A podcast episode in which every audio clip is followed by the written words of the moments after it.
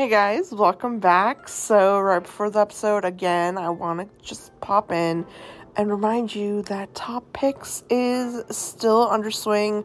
We just published all of my favorite category. Uh, well, not all of it. We have one more deck coming up, but masks, facial masks are up. So, part one and two is up, along with, um, you know, our lip balms. And I'm so, so excited to bring those to you guys um, you know, these are really, really the coveted products um, that we have found, you know, through our trial and error, you could say. and also just, you know, a lot of uh, diving into the INCI lists, a lot of really, really digging into the brand and understanding, you know, what is it here that it makes this brand special or makes this product special. So we've done a lot of homework around this stuff. And, you know, I hope you guys are really enjoying the top picks. Um, I urge all of you, you know, if you're looking for that special stocking stuffer for that, you know, makeup or skincare geek in your family, um, look no further.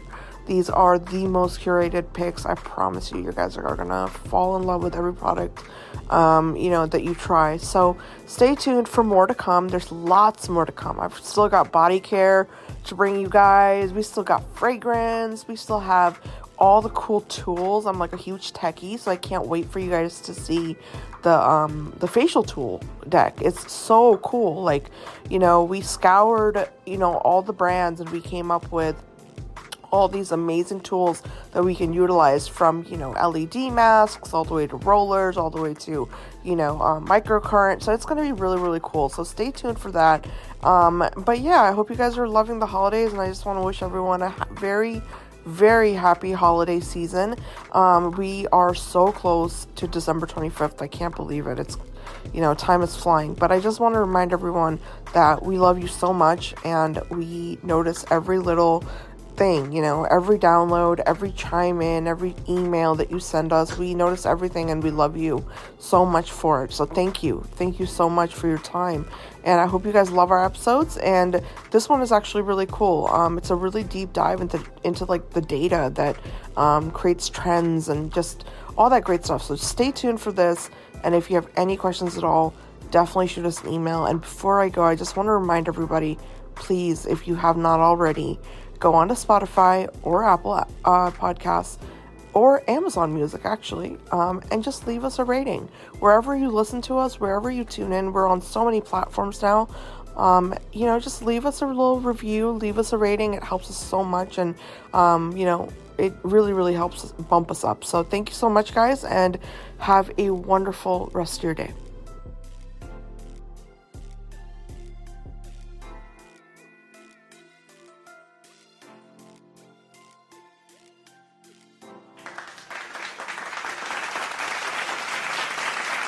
Guys, welcome back to Skincare Anarchy.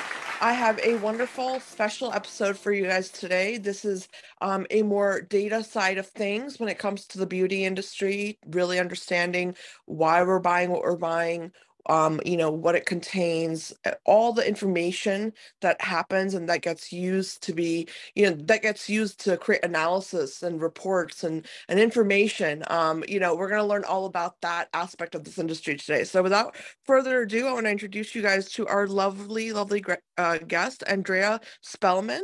Um, welcome to the show, Andrea. I'm so excited to host you. Thank you so much. I'm so excited to be here. I'm really excited to have this chat with you today. Yeah, no, I'm really, really excited about um, you know, just learning from you because um so for everyone listening, um Andrea is the VP of Sales and Partnerships for a company called Social Standards. And um it's a really wonderful company. It's and her work is really, really wonderful and very exciting, you know, in my opinion. So Andrea, I would love to get started actually by yeah. you telling us about yourself, about your background, and just really how things kind of, you know, evolved the way they did and how you ended up here. Yeah, absolutely. Um, so it's actually kind of a funny story. Um, I started in the entertainment industry doing development and production, um, and then was uh, given the opportunity to go work for a division of Variety, which is owned by Penske Media. They also own WWD, well known in the beauty space, obviously. Um, and uh, so I positioned myself into working to sell to the entertainment industry. And then from there, I actually moved into trend forecasting, which kind of brings me much more into the space of um, working within the beauty industry. I worked for a company called WGSN. They are the market leader in trend forecasting, um, predominantly known in fashion apparel, but they also work within um, beauty and a number of other consumer industries. And uh, that was interesting because it was my first foray into sort of the CPG, skincare, beauty, fashion space. Um, I'd worked in the entertainment industry and in sales to the entertainment industry prior to that. Um, and it was that experience where I was running North American's new business team that actually brought me to the role that I'm in today at Social Standards. And I'm really excited to talk about it because what WGSN would do is they did trend forecasting based on um, qualitative trend reports that experts pulled from the industry would forecast through a methodology called STEPIC, where they would look at everything that's happening through society, technology, economic, et cetera, these types of lenses, and then forecast two to five years out. But they would pull in data to support these trend forecasts that they were coming up with out of their experience through the lens of this methodology. And um, as a lot of the industries started to turn to more and more data driven decision making, it was becoming more challenging to work within um, that space. And so Social Standards approached me to come and work for them. And um, it was an awesome opportunity because I'll say, you know, what we do is we're taking consumer data that's actually the consumer's voice, authentic consumer's voice via social yeah. media, and then aggregating it and giving it structure so that it can be used in an analytically rigorous way, similar to how, say, Nielsen sales data is used to be able to do a lot of very strategic things. So I went from a company that pulled data in to support sort of um, trends that are forecasted by people to a company mm-hmm. that uses data to predict trends based on what people are actually saying. That is so cool. I love that. I really love that. And I love that you explained it like that. Thank you. That was very um think easy for us to understand, you know, as consumers, because I think when it comes to when it comes to really understanding what drives them there's mm-hmm. a huge gray space you know in the, the understanding i you know aspect of things and the and the knowledge because we don't know right as consumers like trends pop up every day you know? Yeah it, it's so interesting like you know before for everyone listening before the episode started uh, you know andrea and i were speaking about mushroom and like you know certain ingredients that just keep popping up in our favorite products and it's like you know i'm not going to lie to you andrea you know i've wondered more times than once, you know, where do we keep getting this like, you know, just search in certain like, you know, ingredients or certain a uh, hype around a certain type of uh, product or, you know, whatever that may be, right? So it's very interesting to me that you said that you guys are very consumer driven, you're very consumer data driven. I love that. And I would love for you to um, kind of I guess explain to us like a, a, like taking an you know an example like an easy right. example if you could mm. and something maybe that you've worked with before and tell us about how you gather that data from consumers and how you apply that into your software and then use it and then yeah how brands can leverage you know what I mean that information yeah yeah, well, one thing I would say, um, we were talking about mushrooms, and what's interesting specifically to skincare is that within anti-aging skincare and overnight care those are um, from a consumer's perspective being seen as kind of the primary product format for mushrooms in beauty. And that's because mushrooms are associated with um, blemishes inflammation and aging. And so what we've saw, seen within our data is that consumers are turning to mushrooms almost as a source of high, uh, hyaluronic acid and wow. so these are the types of conversations that we are analyzing to understand the relationship between when a consumer posts about mushrooms in skincare on their Instagram feed, what are the other words and terms that they're using alongside mushroom and skincare to help us understand that consumer driver. But yeah, so let me um, go ahead and talk through kind of our methodology. We are holistically using social data Um, yeah. And it's organic social data, authentic consumer voice. What we use are Twitter, Instagram, um, Reddit, and TikTok. Um, and we are pulling the entirety of the public feeds on these four platforms, scrubbing them of the brand posts and sponsored content so that we can say that we're providing the objective consumer voice. And then effectively, um, through a combination of technology, you can call it AI or natural language or what have you, but it's an algorithm that was developed by our CTO and co founder.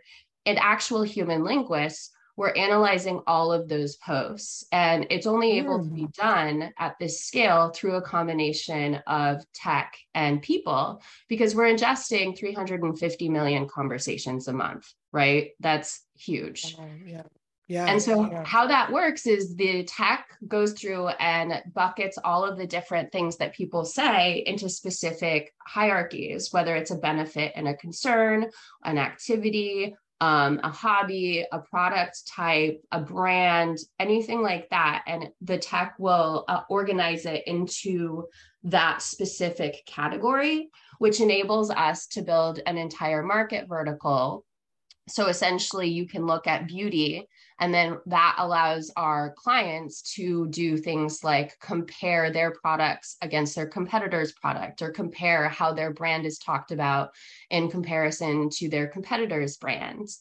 Um, the aspect right. that brings the humans into the equation is that obviously the way we talk as people, as humans, it changes. We come up with slang, we start using terms like baking to discuss applying a foundation, right? And allowing yeah. it to bake powder skin. yeah, exactly. Yeah. Yeah. And so, in order for us to accurately be able to track consumer conversation, when those types of things happen, our technology flags that baking is showing up in makeup conversations rather than, you know, baking cookies or baking bread, which would oh. roll up into food and beverage. And so when that happens, the tech kind of like does a little alert and our team our linguist team goes in and looks at what's actually being said to analyze whether it is actually supposed to be in makeup conversations so that it aligns correctly and that's super important especially with like a good example is um, corona you know yeah. when the covid started happening traditional social listening the brand corona's um, volume on social media would have spiked, but it wouldn't have right. been accurate, right? Or if you think about like Elf cosmetics, right? Like we yeah around the sure. holidays yeah. yeah.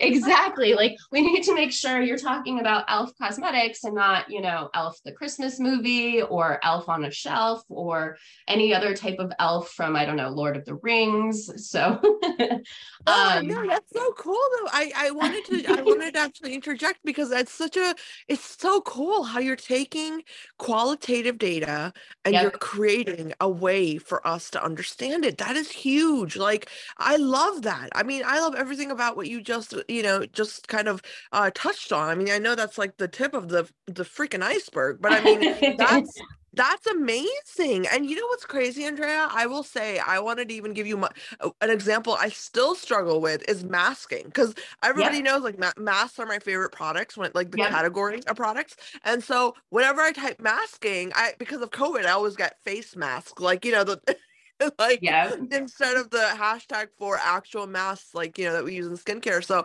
that's very very interesting to me that you know um you guys not only collect this data but you're also keeping up with the the changing you know uh references and the changing like you know just the way we're discussing things. So that, that's very cool. That's very cool. Yeah. No and like that's really what allows us to do kind of trend detection and tracking right? Because if we're keeping up yeah with the social lexicon, the social media universe, um, we're able to understand when new things enter it. And like with TikTok being our newest data source, that's super important because of how many aesthetic trends are being talked about on TikTok, right? And now, see, that's times, where that's where yeah. we're gonna I'm going to interrupt you a little bit there. I'm sorry. Yeah. I know I, I I'm jumping all over the place, but I'm so excited. this is really cool stuff. So, um, I want to actually ask you to really dive into TikTok for us because that is a platform. I kid you not. I still to this day cannot understand it. I don't get it. Like, Yeah. I, don't, I don't So, get TikTok. So tell me all about is- TikTok. Yeah, actually, it's interesting. So we are officially launching TikTok as a new data source um, next month. But it was a huge priority for us because so many of our clients and customers were really focused on it, obviously, because like TikTok has over a billion monthly users. And what the aspect of it is, is we find that the way that our clients use it, because we've done some testing, it's the use cases tend to be relatively relatively similar to what you would consider Instagram, i.e., we consider Instagram to be um, aligned or correlated with the moment of consumption because that's when people are talking about using the products that they're taking pictures or doing videos of, right? Right. but it's a bigger platform for Gen Z. Um, 62% of the US TikTok users are aged between 10 and 29. And so Wow. for us, we had to go through some really specific and rigorous ability to understand how we could utilize the TikTok data to make sure that it was going to um, complement the other data sources that we use. Because we do treat them separately because as i alluded to they tell us different things about the consumer. I said instagram is more aligned with consumption. Um, reddit people really go into um, routines and they'll talk a lot more about how for example um, gut health affects them in a much more um, descriptive way than they might if they're just talking about which products they use to help with gut health and taking pictures. Oh, pictures God, of them yeah, Reddit- Reddit users are like freaking writers. Like they uh, they write novels. Like genuinely. Like they'll take they'll take a topic and they will go on and on and on and on about it. I get you. I get you with the Reddit. Yeah.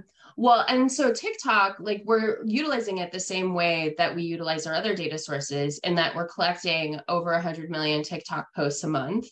And then we structure the text based data into objects. And for us, objects would be like what I talked about earlier brands, products, themes, things like that. And what's cool is that it's not only just like the direct mention, but also any synonyms, misspellings, and related terms which allows us to create that structure and get right to analyzing topics that you're interested in. And so this helps to understand like specific cohorts. And by cohorts, I mean like if somebody's looking to understand that Gen Z consumer and what they're interested in when it comes to skincare on TikTok and what's rising and falling from a trend perspective, because that's one of the major use cases within TikTok, you can do that you can um, explore emerging categories so you can understand ingredients right and how they're talked about on tiktok versus instagram like snail essence is coming up again and i think snail Mhm. essence was being talked about like five years ago so it's interesting to see that coming up again in beauty and skincare conversations but That's um interesting. Yeah. so- no, that's interesting because we just Yeah. had that uh we had that thing with slugging lately, Mhm. like that that technique. So that makes a lot of sense. I mean, that's very interesting to to see and you know as you describe it like i'm imagining it real time you know what i mean if i were a brand and i was like you know really trying to you know really monetize if you have products right if you're a giant brand and you have products across the categories i mean you've Yep. got the mushroom products you got the snail essence pro- you got all of it i mean Yep. this could be the most i think beneficial investment for your company is working with you guys. Like i mean why would you not want to get ahead of that? I mean that's a really really i feel like it's more important than marketing you know? You don't know what to market right? Exactly. And, you know, one Yeah. of our um, major clients, that's like really one of the ways that they utilize us is they are looking at their products across all of the different brands that they have and then um, utilizing workshops with us and our data to be able to understand like what those products are associated with in consumer conversations and then determine how they're going to um, grow their consumers, right? And that could be anything from leaning Yeah. in further to what that particular brand's consumer is already talking about alongside their product, or it could be you know identifying that there's a gap right like maybe the um, asian luxury consumer isn't really leaned into this particular skincare product. So, what is the Asian skincare, luxury skincare consumer talking about? How could they better either product develop a product or how yeah. could they market their current portfolio of products better to capture more of that consumer spend. And it's really interesting because I was talking to somebody the other day, and I love what we do because we're utilizing what consumers are actually talking about to help companies make decisions at the most yeah. strategic levels. But in a way, and I had never thought of it this way before. In a way, it's we're helping companies be more efficient which ultimately is helping companies be more sustainable. Because if they're better able to align with what consumers are actually looking for and understand the difference between a trend and a fad, then they're going to be better equipped to make products that are going to sell and there's less waste, which actually hits a very deeply held belief of mine, value of mine, which is I try to be sustainable in my everyday life. And so when I discovered that in just conversation with a friend, I was very pleased that um, somehow, without even knowing it, I was working for a company that was sort of helping that value um, move forward in the world, if you will. Well, that's an amazing, amazing point you made. I'm so glad you brought it up because I kid you not, about I think it's been like three or four months now. I brought this conversation up a little bit, like in a different way. Um, you know, because I was thinking about waste and you know, at the time I was interviewing a lot of brands that were, you know, they were concerned about sustainability. They were talking about it, obviously, you know, how what they're doing and what their methodology is behind creating a more sustainable brand, whether it's packaging, whether it's ingredients. But then I remember laying there at night one night and I was like, well, what about just stop creating products? You know like mm-hmm. why are you making stuff for people who are going to buy it like once and it's like 50 customers you know what i mean like that's not even selling you know a, a year's right. worth of inventory like that kind of stuff and i was like I remember I, I don't know if I did a post or not about it, like a blog post, but it was like, you know, it definitely popped in my mind as well. Is this idea of why are brands not investing in this what exactly what you said, which is, you know, figure out what it is that you have that people want and stick to it. If that means one SKU per year, but you're selling the hell out of that one SKU, that's better than you making like 15 and not selling eight of them. You know what I mean? In terms of sustainability, like they're just yeah. sitting there. And, and, another thing is like, you know, like I, I'd written an article about like nanoplastics now, you know, that are that are emerging as like the new problem with sustainability. So this goes so many ways, you know, and I think yeah. what you're providing here, I mean, this is something that I think every brand on some level in some form, I mean, sure everybody can't afford your services. You know, you guys are very high end uh, firm, but it's like, you know, I'm just saying, like, this idea that you're presenting to us here, this is something that we need to all be mindful of, whether that's in our own like niche communities, you know what I mean, as entrepreneurs or on a grander scale. So right. I think that's a very, yeah, that's very cool that you're able to do that, you know, indirectly. Yeah. And I think that it's super important because, you know, brands and companies, they're not going to um, suddenly stop wanting to make a profit, you know, yeah. but yeah. being able to better understand like where they should increase their product line or what products, like what spaces for innovation they should move into and be more accurately targeting those products or even just those consumers can make their lives so much easier as they move along that decision making chain right i mean Absolutely. like yeah. it's super it's super fun like we helped one company understand if you remember that whole silicone sponge um trend yeah. happened yeah that was oh kind of God. bad it like went and came and went in a flash yeah yeah like we helped a company understand like they wanted to put um, some investment behind that and by analyzing the consumer conversations and kind of looking at who was talking about that month over month we helped them see that it was unlikely to be um, sustained over time Yeah, and, that died down like fast. yeah, exactly. It was like a shark tooth in the conversation. It went up and then it went down. So exactly. it enabled them to. I mean, sure, we weren't the only data point that they utilized, but in it that it helped to see that consumers were unlikely to continue to talk about it. And that meant that they could save that money and invest in some other innovation that was going to last longer. Because it's also like you think about it, it's expensive to develop new skincare products and it's expensive to put money behind them from a marketing standpoint. So, yeah. You want to understand which ingredients are coming up in conversation that might be um, interesting and how they're coming up in conversation. You want to understand like how you talk to the communities that um, are important to your brand, or even just to the sustainability point I know that the government's just now starting to put some definitions behind it, but really there isn't a one true definition for what a sustainable brand or even a clean brand is, right? And so understanding yeah, what consumers no yeah, what consumers associate with those terms is massively important, especially with some of these um, some of the blowback we've seen where brands that claim to be clean are not yeah, no, I, I completely agree. And I think that you made an excellent point there, which is this clean beauty, green beauty, natural beauty, organic beauty, all these freaking categories that do not need to exist, in my opinion. Um, you know, it just, it's, it's really overwhelming for mm-hmm. a consumer, but I cannot imagine how overwhelming it would be for a brand that's trying to fit into these categories. Because when you define yourself i mean this is what i hear at least right? I mean mm-hmm. the conversation always comes down to the brand saying well we're kind of natural we're kind of organic and we're kind of clean.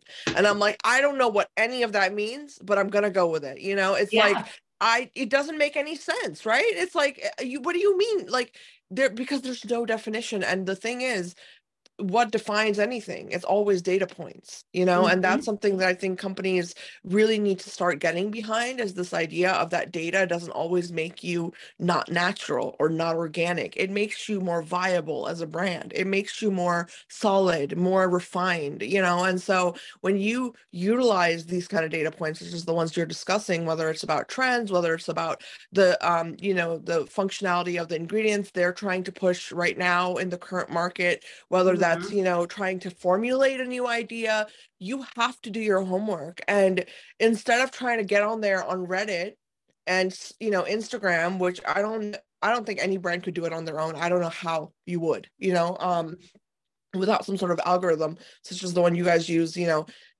how you would figure out what people want because every mm-hmm. i see it i literally every day no joke i see a brand coming out with another new hero ingredient mm-hmm. and i mm-hmm ask myself, I'm like, where and when did they get the tip that this ingredient is important? You know what I mean? Or mm-hmm. that this is going to mean something to anybody. Because right a lot of times those brands do well. They do well. Mm-hmm. You know what I mean? Like it's like mm-hmm. something you've never heard of, but apparently there's a huge group of people out there that have heard of it. You know, so it's like I always get confused on my end, but that's also because I'm probably living under a rock, you know, with certain things. I highly doubt that. no, but I mean, you know what I'm saying? It's like it's yeah. this, in, in, this is inform this age of information that we're living in. I mean, I feel like you can approach it in so many ways, and I just believe in the power of data. So I really yeah. believe in what you guys are doing. I mean, um, you know, one question I do have for you is this. Now, I get it with the trends, you know what I mean? Because trends are determined by obviously, you know, quantitatively, you know how much and where and what category of people are talking about a given topic. That mm-hmm. makes sense. You know, a magazine or a publication can write about that as the new and upcoming thing. But what about when a trend goes viral? Where mm-hmm. is that distinction and have you seen that in your time like while you you've been doing this? With um you know a trend just it just keeps going like a stock right? It just it peaks like it goes viral and so how has that been for you like that experience of watching something go from like kind of trendy to like fully viral? Well it's interesting because the aspect that we look at realistically is more what is associated with the trend because when a trend goes viral it's really just associated with the amount of conversations that are being had about that particular subject right yeah. And it's only when you analyze what else is being talked about within that quote unquote viral trend, whether or not it's going to last. Right. Mm. And it mm. goes back to what I was talking about with respect to understanding a trend versus a fad. A lot of viral subjects or topics tend to be more fad driven. They're not going to have any sustained length of conversation. It kind of comes and it goes. But if we start to see something that goes viral and it's going to continue to remain a trend, that's when a lot of our clients start to be interested in pursuing said um, said topic, said ingredient, said what have you. Like ingredients is huge in skincare and in beauty in general. We just released a, a thought leadership piece on how the conversations for, in beauty in skincare specifically, it was going from like the skinification of beauty, how all beauty products are now required to have um, skin like, benefits, of benefits. some kind. Yeah, yeah, yeah. But it's going beyond that, where now it's um, not just skincare benefits, but consumers are starting to look for overall healthcare benefits. Yes. in yeah. their brands. And, you know, we just attended the Beauty Accelerate conference in New York, and the they were talking about this so-called um, health revolution or evolution of uh, the skinification trend into hybrid skincare and makeup, where your skincare and makeup products have you know multiple different functions they're multi-use and multi-purpose and you see yeah. a lot of that in like sunblock or cc cream or tinted moisturizer and so with viral viral trends, you that's really a big thing on TikTok. But what we're able to do is take that virality, and I don't even know if I'm saying that right. yeah. yeah. Um, but is and kind of apply it against the overall landscape within the market to see if it's going to continue and what the implications are um, because this is not a skincare example, but we helped identify that the hard seltzer initial yeah. trend was going to last so that you were able to understand that this was a category that was new to beverage alcohol and it wasn't just something seasonal that people were going to drink over the summer and it wasn't going to go away like the brief hard soda um, attempt and that was because hard seltzer was associated with a larger lifestyle trend, the ketogenic diet. And because the yeah. ketogenic diet was rising and continuing to see sustained growth, hard seltzer having an association with that was going to continue as well. Obviously, and this again, now people are much more interested in prepared cocktails like those margaritas in a can or what have you. Oh gosh, yeah. I will never be on that. That will never be a trend in my life. Sorry. But um what's interesting is like that was one of the biggest disruptions to the beverage alcohol community in some time hard seltzer it was a whole new product category so to speak and so witnessing those viral moments is certainly something that we're able to track but then we take that conversation volume that's spiking and we analyze what's happening alongside it in the conversation to be able to give more context because it is really important to understand the why behind what's happening. That makes sense. And it's also, yeah, that makes a lot of sense to me. It's like what's making it go viral? Yeah. Really, you know, what exactly. is the underlying? That's huge. That's huge, Andrea. Wow. I'm like really, really impressed here, like with your technology that you guys are utilizing. I mean, it's this is, I think, what we need, I feel like, for every brand because it's not about I don't know. I'm just at, at, this point after 380 like almost interviews, you know, I mean most of them being brands, I can honestly tell you like I don't see a lot of innovation anymore. And it's mm-hmm. really for me like as a consumer and also as a scientist, I sit there and I'm like, why though? You know, like why? And it's really it's what everything you've said here. That's why because no one i mean you know maybe some brands yeah you know like l'oreal and uh you know some of the really really big brands they're doing their homework they're doing this they're investing in the right things which is this kind of technology that you guys have. And you know they're trying to figure out what's going to last and what's not going to last but we're still seeing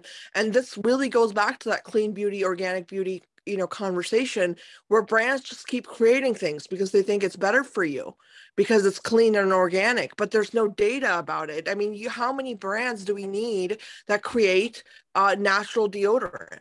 Yeah i mean come on you know at this point yeah. it's like we get it. Natural deodorant is great but you don't need 80 options for natural deodorant you know? It's not and that's another thing is like you know we were you and I have been speaking about, you know, specific words, specific topics and ingredients, but I feel like you guys should do this just for brands. you know, yeah, like I mean brand, that's that's yeah. what we do. Honestly, we can analyze anything from the word sustainability and how consumers talk about that to, you know, uh, any specific brand as long as it's being talked about on the social platforms at enough um, at enough volume is essentially for there to be statistical analysis available and one thing i want to say is like part of what you're saying is what we really feel is like consumer intelligence so to speak hasn't kept up with how fast social data has been um, evolving, right? And yeah, so yeah. part of the reason I think what you're saying about brands maybe not evolving and innovating the way that you would expect is because a lot of the more traditional data sources aren't able to forecast tomorrow like tomorrow's consumer because like they're moving so fast given covid given inflation given recession concerns all of these things if you're relying on say sales data or panel data, like consumers going out to consumers and doing limited surveys, like it's not moving fast enough. You have to have a very like small segment of the consumer population. It doesn't really give you the why, like I said. And, you know, if you're running surveys and focus groups, it can take a long time. You can't go back and ask more questions. And to begin with, it's inherently biased because you're asking questions and especially if it's an in-person survey people are influenced by the other people in the room so they might Absolutely. see something on their social media feed just objectively that is more true to what their actual behavior or thoughts and perceptions are than if they answer a survey question. And then the, like the last aspect of the coin is what we consider social media listening, which is terribly useful as far as like doing things like managing marketing campaigns or handling crisis management, as well as very basic understanding of whether a brand's sentiment in the social universe is positive, negative, or neutral.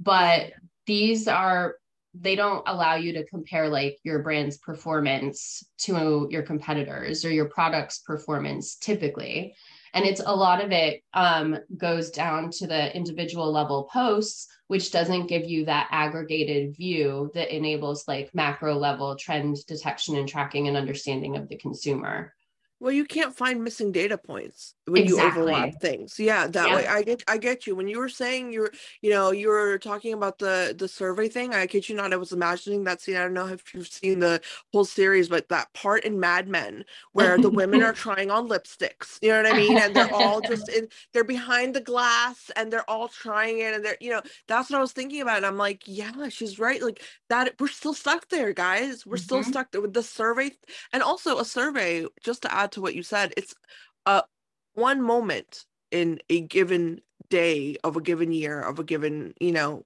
and so on and so on. It's that's not it's not you know representative at all of you know when you're trying to really extrapolate and put this data in it you know out there in a meaningful way that 99% of consumers blah blah blah you can't do that with that kind of data. That's one data point. You know yeah. one survey is one data point one one series of surveys one day of conducting a survey is a data point if you really think about it i remember mm-hmm. back you know about you know what eight years ago or something people were already talking about big data you know it was coming yeah. out it was a it was a thing you know and so now i think about it and i'm like why are we as a as a you know whole population we should be looking towards this rather than away from it because 8 years ago we were already talking about data models and you know the, you know it's like taking someone's like handwritten list and then comparing it to a full-fledged data model that's functional you know what i mean and yeah. it's it's able to be queried and it's able to be used in a way that's so precise and figure out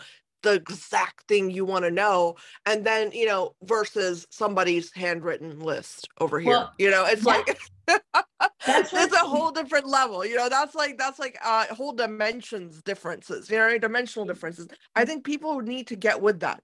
That's why yeah. that's why I'm saying all this is people need to get with this idea of not only from brand perspective but from a consumer perspective we need to start demanding this of brands right. to do this for us because well, at the end of the day if you're a consumer you're just blindly buying products I mean, you it's also your responsibility to tell that brand put your dollars in the right place because I want data from you. I want information from you. Otherwise, why would I give you my money? That's something that we, you know what I mean? We should be asking as just po- a population of intelligent people. Right. And like yeah. that's the that's kind of the whole concept behind why my co-founders started the company is like they looked at this social media data universe that offers millions of like authentic conversations from us, the consumers, millions of data points that brands and companies, whether it's an actual brand or even, you know, the companies that are acquiring and investing in brands that could be learned from, but there wasn't any organization to the social data that would enable it to be used effectively by the brands. And that's basically what gave rise to the company social standards, right? Like yeah. that structure where a syndicated data source enables you to like like you said distill this huge amount of data in a quick and agile way to be able to evolve alongside what consumers are saying to be able to understand that evolution as well as not only understand the evolution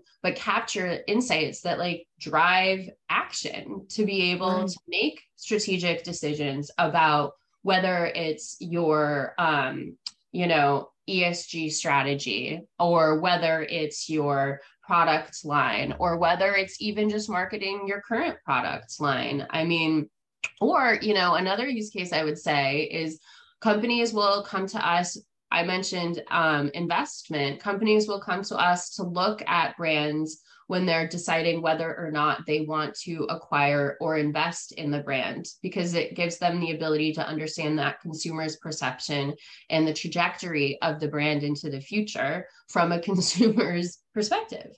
Absolutely. No i think this it's the you know the possibility of what we can do with this kind of information is truly like just astronomical because I, I was just imagining this as we you know we were speaking um going into a Sephora, right? And then mm-hmm. you can somehow like you know you sync up this database, this this amount of information, you sync this up with major retailers and their um you know little devices they have all over their store where a consumer can go in and say, will this product, scan the product, and then you know type in hyperpigmentation or select it will address that and then you have a chart based or some kind of easily understandable based data mechanism come up saying this is how many times this brand was discussed in the conversation around hyperpigmentation. This you know what i mean? Something like that. Like it would be crazy to see that. You know what i mean? Like that would be the the epitome of informed decision making as a consumer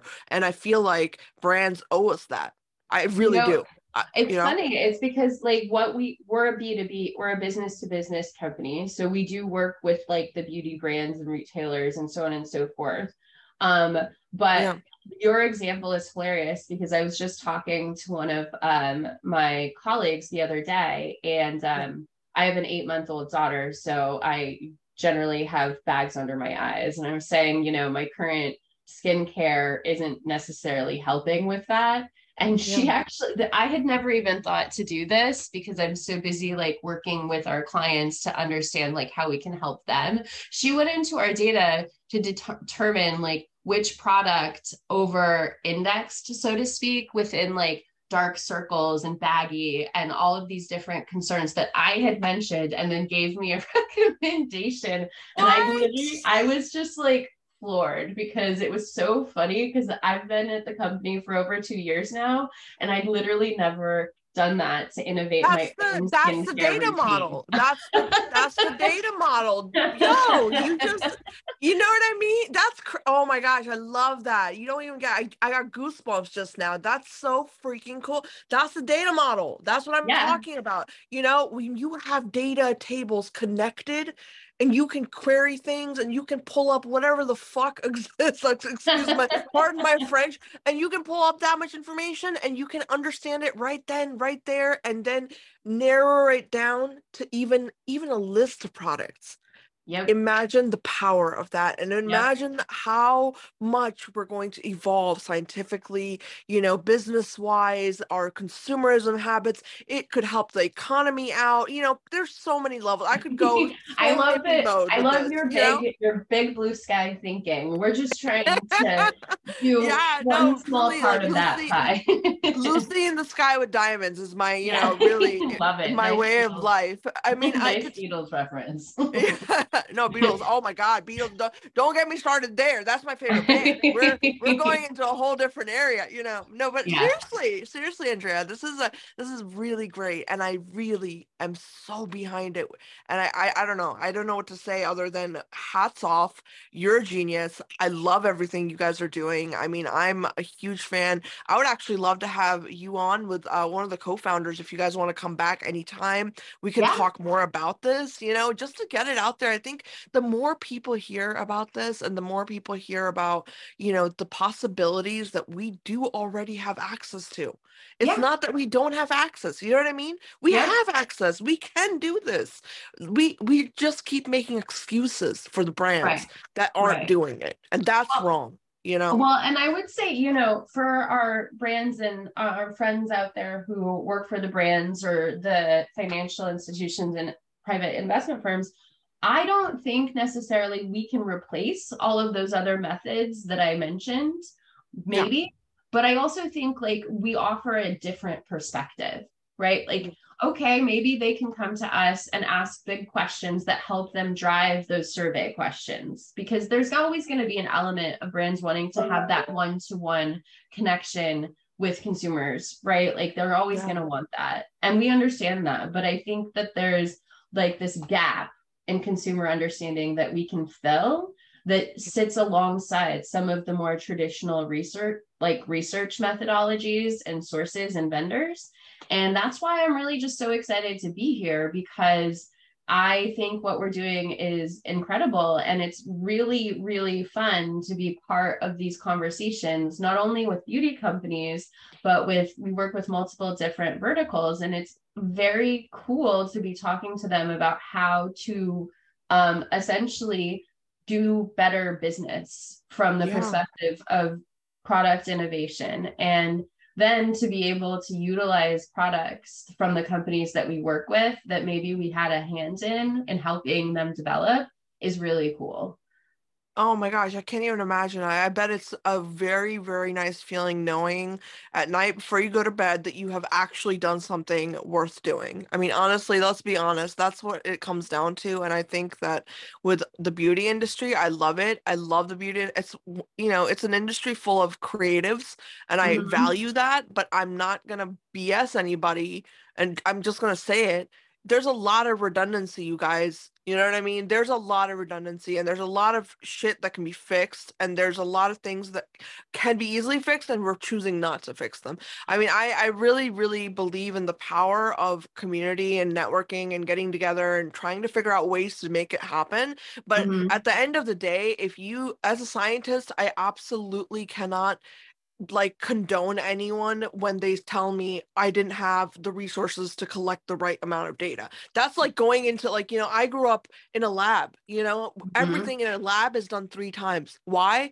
Because every experiment is repeated three times because you want to make sure you're accurate. You look mm-hmm. at specificity, sensitivity of a test. Uh, you know these kind of things that are they sound like words to you, but they're real, actual concepts. You know, and mm-hmm. they're things that determine whether something you're doing or something yeah. you're using is of value and right. that's the point value you know what i mean mm-hmm. and so to create value in the mind of consumers you have to give them the data there's no there's just no argument arguing with that that that's a flat out obvious idea and i and you know i think what you guys are doing andrea i think this is such good work and it's you know i can't wait to watch you guys grow and and to you know service more brands and and do what you do you know it, it's going to be amazing to just watch that so thank you. Thank you yeah, for coming no, on the show. thank you so much it's been a really fun time having a chat with you and we'd love i we'd love to come back i'd love my co-founder and ceo devin to join us and have a chat because he's been there obviously since the beginning it's his baby so yeah, yeah. Huge awesome. shout out to him. I huge I'm a huge fan of yours. No, this is a really great thing. This is this is brilliance. You know, it's brilliance at its finest, and I'm a huge fan of of you well, and you know your abilities, your superpowers. I'm gonna call her like the data data fairy from now on, you guys. Andrea well, is our data gotta, fairy. We got to give a shout out to other our other co-founder Vlad because he's actually the person behind the algorithm that makes it all possible. So oh wow! Okay, okay. huge genius. shout out. Huge shout out then. Yeah. yeah. But um no, this has been really fun. And sometime I'll have to talk to you a little bit more about your music because I love the Beatles. We've got some uh oh. original Apple press vinyl from my husband's mother of their records from London. So that's kind of oh cool. yeah, we need to talk. Okay, yeah, we need to we need to speak. I'm actually I'm actually I've I've met Paul a few times. I've actually oh. gotten to know him by first name base. Yeah, yeah, he's my favorite Beatle, by the way. Just for the record, everybody, okay. Paul McCartney, all the way. Mm-hmm. you know, yeah. I see. I can hear it already. This is gonna be a great conversation. No, I absolutely anytime. I would love to sit down with you on air, off air you let me know. I'm a huge fan, like I said, of what you guys are doing, what you're doing. You're a wonderful person just to be able to speak to. And for everyone listening, I really hope you guys enjoyed learning about this side of the industry. You know, I think it's really, really important for us to have a 360 perspective about everything that we encounter in life. And I think, um, you know, knowing that you guys are the intelligent consumers of, you know, this era um, I hear from you all the time it means a lot to me that you tune in and that you give feedback around conversations like this. So please let us know what you thought. If you have any questions for Andrea's team, definitely send them along. I'll pass them along to her team, and let's get her back here. You know, let's do like a Q and A or something. It'll be yeah, fun. Yeah, absolutely. Yeah. Awesome. Well, thank you so much, Ekta, for having me, and thank you to everyone who's listening. Yes, thank you, uh, everyone listening. And also, one more thing before we go, please, if you get a chance and you're on Apple Podcasts listening to us, just write us a review, a few sentences, please, because that helps us a lot, helps us go up in, in the overall scheme of how Apple Podcast does things. So I, I would really appreciate it. And thank you again, Andrea. This is lovely. Thanks, Ekta. Talk to you soon. Talk to you soon.